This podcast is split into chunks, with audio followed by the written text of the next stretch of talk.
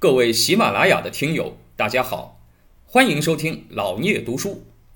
即将播放的是我的语文课系列。语文是我们最熟悉的课程，曾经让我们又爱又恨。现在就让我们一起来重温语文课，吐槽语文课。孟浩然大家肯定很熟悉啊，这个春眠不觉晓，对吧？哎，那么这首诗叫《秋登万山寄张武》，啊，这首诗呢，我估计大家没怎么看过，以前啊不长，啊，他这首诗呢一共啊一共这个十二句，啊，那么我们先来讲讲孟浩然这个人，啊，孟浩然啊，我们可能很多同学是在自己还没上学的时候就已经知道了他。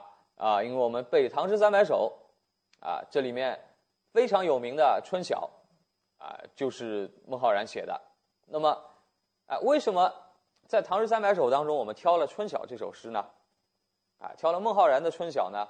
说明什么？呃，说明孟浩然非常善于在他的诗歌当中进行景物的描写。《春晓》讲的就是景物嘛，啊，春眠不觉晓啊，花落知多少，对吧？夜来风雨声啊，这个他写的，他写的这个啊诗句，描写的都是什么？身边的景物，哎，跟张若虚又有点不一样，对吧？张若虚《春江花月夜》虽然也写景啊，但是呢，哎，要加入很多人的啊个人的思绪情感啊。那么孟浩然的诗歌呢，更更加浅近的去写景色。那么，哎，我们来看一下孟浩然，他是襄阳人啊，湖北人啊，他叫为学三十载啊，学。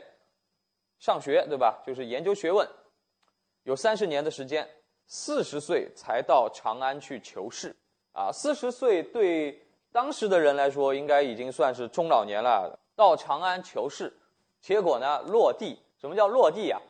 啊，咱们上回讲过科举考对吧？科举考你考上了叫进士及第对吧？及第就是哎达到了及格了及第了，哎落地是什么？啊，落地嘛就是落啊，就是落榜了，对吧？咱们现在其实也一样的，对吧？考上了叫及格，啊，考不上叫落了，我们现在叫挂了，啊，这个一样的道理，对吧？那么到长安去考试，结果呢没考上，啊，但是呢也有收获，认识了很多朋友，啊，认识了王维、张九龄，啊，当然这些是著名的诗坛的巨人，啊，认识了这些人。哎，所以呢，孟浩然他的也很想得开，啊，也很想得开。他呢，后来啊就不考了，啊，你想，确实啊，这个四十了，在当时吧，有的人也只能活五六十，对吧？这个你到四十没考上，过几年还考，再考上，真考上了，你都五十了，啊，考上做官做没两年都拿退休金了，对吧？这个国这个一般来说国家也不愿意要你了啊。那么，所以呢，他就。又离开京城，啊，多次漫游啊，襄淮、吴越、巴蜀，哎，这个漫游啊，咱们现在想想，没啥呀。咱们现在这个，呃，很很多大学生同学，对吧？这个放个暑假还可以出去穷游，对吧？找几个驴友啊，就可以出去穷游了。在那个时候要出去游历也是件不容易的事，啊，虽然唐代我刚才讲啊，还算是经济比较发达，国家很强盛。啊，那么有很多人呢，在外面谋职啊，呃，打工啊，游子，但是毕竟是一件非常辛苦的事情，啊，你像这个，首先吧，你家里人对你惦记，你也没办法联系到，写封信也不知道寄不呃呃寄得到寄不到，对吧？这当时也没有邮政系统，你还得托人给你捎信，啊，就有很多的不确定性，啊，那么当然了，这个你在当时啊，这个出出去游历。啊，这个也是需要什么？当然也需要经济上的啊，这个安排，呃，需要支持。而且像他这样的诗人，你说到哪个地方吧，他也总不见得去这个建筑工地打工是吧？哎，那么他也就是说也不一定有很稳定的收入啊。那么所以呢，其实在外面游历是件很辛苦的事情啊。那么所以呢，我们看到啊，就是古代对有的人的技术说他去过很多地方。还非要写在他的履历里的？你看咱们现在写，你大学毕业找工作，说我去过很多地方，要不要写在简历里啊，没有必要写在简历里。人家去过很多国家的人，人家都不一定写呢，对吧？你去过很多地方，有什么稀奇的？你一个高铁，上海坐到北京就经过那么多车站呢，啊，这个时代不一样。你看那个时候人的游历都是靠什么？靠一步一步走出来的，啊，一步一步走出来的，所以它也是一件很不容易的事情，啊。那么游历了很多地方呢，当然对于他的文学创作。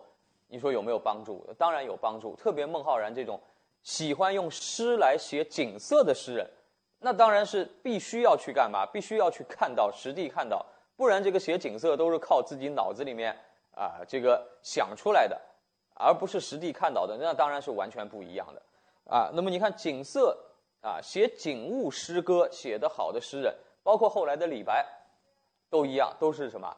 去过各地游历的啊。那么。孟浩然啊，这个游历过很多地方啊。那么到后来，张九龄啊，张九龄是他的朋友嘛。张九龄在啊荆州做长史啊，就在湖北做长史。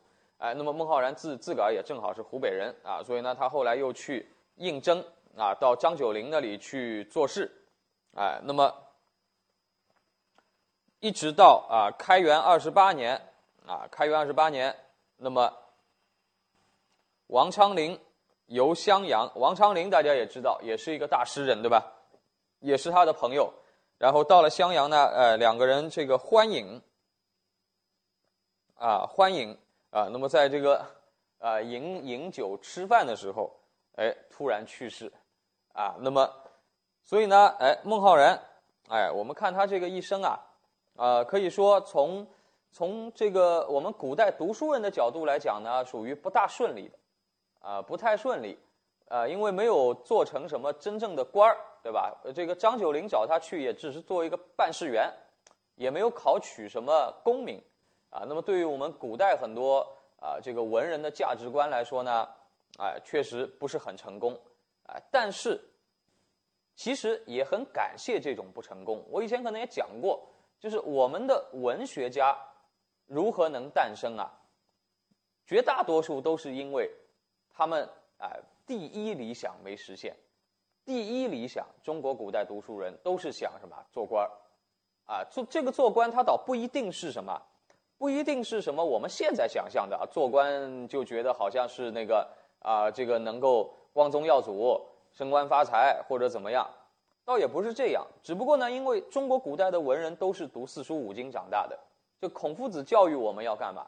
要修身齐家治国平天下。就是你，你读了书，你都要想怎么样，都要想去为这个社会做点什么，改变点什么。然后呢，把你的名字留在书上，啊，这个实际上我们很多中国的读书人都有这样的理想，就是挣多少钱，并不是什么特别重要的事情，重要的是什么呢？重要的是你的名字能够被写在历史书上。过一千年、一万年都能有人知道你，这就是人生最大的成功，啊！因为你这辈子吃得好、喝得好、玩得好，结果也是什么？啊，结果也是烧成灰，也没什么差别。顶多你这堆灰比别人沉一点，对吧？这个营养比较好。今后的人会知道你吧？没人会知道你，啊，没人会提你。今后的历史书上根本就不会有你的名字，就像你在这个世界上没有来过一样，没有存在过一样。啊，当然，事实上，咱们绝大多数人都是这样，是吧？但是，哎，有的人他念了书呢，他就有这种使命感，因为他也会看到很多的楷模，很多的模范。啊，你比如说，你像孔子，对吧？这一辈子活得也不是很舒坦，啊，这个，但是呢，你看他的名字，咱们现在一提起来，就能代表一个民族啊，啊，你提到中国人，人家老外提到中国人，想到的就是什么？孔夫子啊，哎，就会想到他。你看，这是多么。不容易的事情，多么光荣的事情，啊！就是你死了以后，不仅你自己家里你的孩子、你的儿子孙子会纪念你，啊，这个全世界人民都会纪念你，啊！人能活到这个地步，吃再多的苦也值了，就觉得，哎，那么所以呢，从这一层来讲，啊，很多古代的读书人，他的人生目标就是这样，啊，所以你看，有那么多的读书人，他不怕苦，啊，不怕累。甚至不怕死，但是要什么？哎，要自己的名节。为什么？因为他觉得这个名节今后是要写到书上去的。啊，所以他要考什么？考功名，啊，要有名啊，哎，要把自己的名字给立下来啊，哎，那么，但是呢，也有一些读书人不顺利，对吧？咱咱咱们也知道，古代实际上呢，在操作过程当中，任何的考试啊，操作过程当中都会有一些腐败的因素、不公平的因素在那里。有一些很有才华的人，他其实从头到尾都没有取得他想要的那个功名，但是呢，才华本身是不会被埋没的。正正因为他们没有取得功名，所以他们才会成为伟大的诗人和文学家。如果他取得了功名呢？哎，那么他就去做一个公务员，做个官儿啊。做官当然也很忙，对吧？呃，第一，你的时间被占用了，你花大量的时间去处理这个。公务，你哪有时间去写诗歌呀？哪有时间写文章啊？对吧？还有呢，不自由啊，就是你哪怕得写文章、写诗歌，你得写什么？朝廷想看到的，啊，你得很高兴为领导服务，对吧？这个皇上想看到什么？啊，上级想看到什么？啊，你得写点拍马屁的，哎，那么只有什么？只有你，我根本就没做成官，啊，我就流落在这个世间。我想写啥就写啥，我也有足够的时间，哎，孟浩然就这样的人，所以你看他写的都是山水田园，啊，你看着好像觉得他一生啊过得很安逸一样，啊，实际上其实也是挺无奈的，啊，他还是想做官的，啊，不然不会到了四十岁还要去谋一个一官半职，对吧？哎，但是实际上呢，没有做成，倒是为我们中国文学史留下了一个杰出的。叫盛唐山水田园诗派的代表人物，啊，跟王维齐名啊，这个诗佛啊，王维齐名，两人叫王孟，哎，那么我们看到他的这个诗歌里啊，哎，实际上就像我刚才讲的，他一生啊，大部分的时间都是在隐居和漫游当中度过的，要么呢就待在家里很宅，对吧？求学三十年。基本就待在家里读万卷书，然后呢漫游啊行万里路，哎，这倒是两样都做成了，看着他好像这个哎人生过得非常的舒适啊，这个，所以呢他写的都是山水田园诗为主，哎，但是也要看到孟浩然这个人，实际上呢他一生并没有忘怀世事啊，并没有那么洒脱。他还是很渴求什么入世的，不然到了四十岁这个年纪，干嘛还要去这个啊？去参加这种考试，对吧？所以呢，他的诗歌当中时常会流露出啊，出世与隐的思想矛盾，就是既想谋一官半职，想谋个功名，想青史留名，但是呢，呃，有的时候呢。又习惯于隐隐居啊，隐居当然舒服了，呃，这个你真做了官以后哪有这么舒服，对吧？公务繁忙啊，要参加各种会，然后还得给什么，还得给领导去拍马屁啊。像他这样的人又不一定能做这种事啊，所以呢，他也很纠结。那么他在唐代的诗人当中，他是开创了山水田园诗派的风气，啊，他不仅在这个。内容上将山水田园行旅相结合，哎，跟以前的这些诗人相比呢，他把描写山水的和描写田园生活的题材结合在一道。还有呢，跟行旅，因为他自个儿经常在外面啊游历旅行，所以他把旅行的经历又跟这些放在了一起，哎，不以磨山泛水为上。就是原来的山水诗呢，啊，咱们咱们前面讲过，两晋时期就有山水诗，对吧？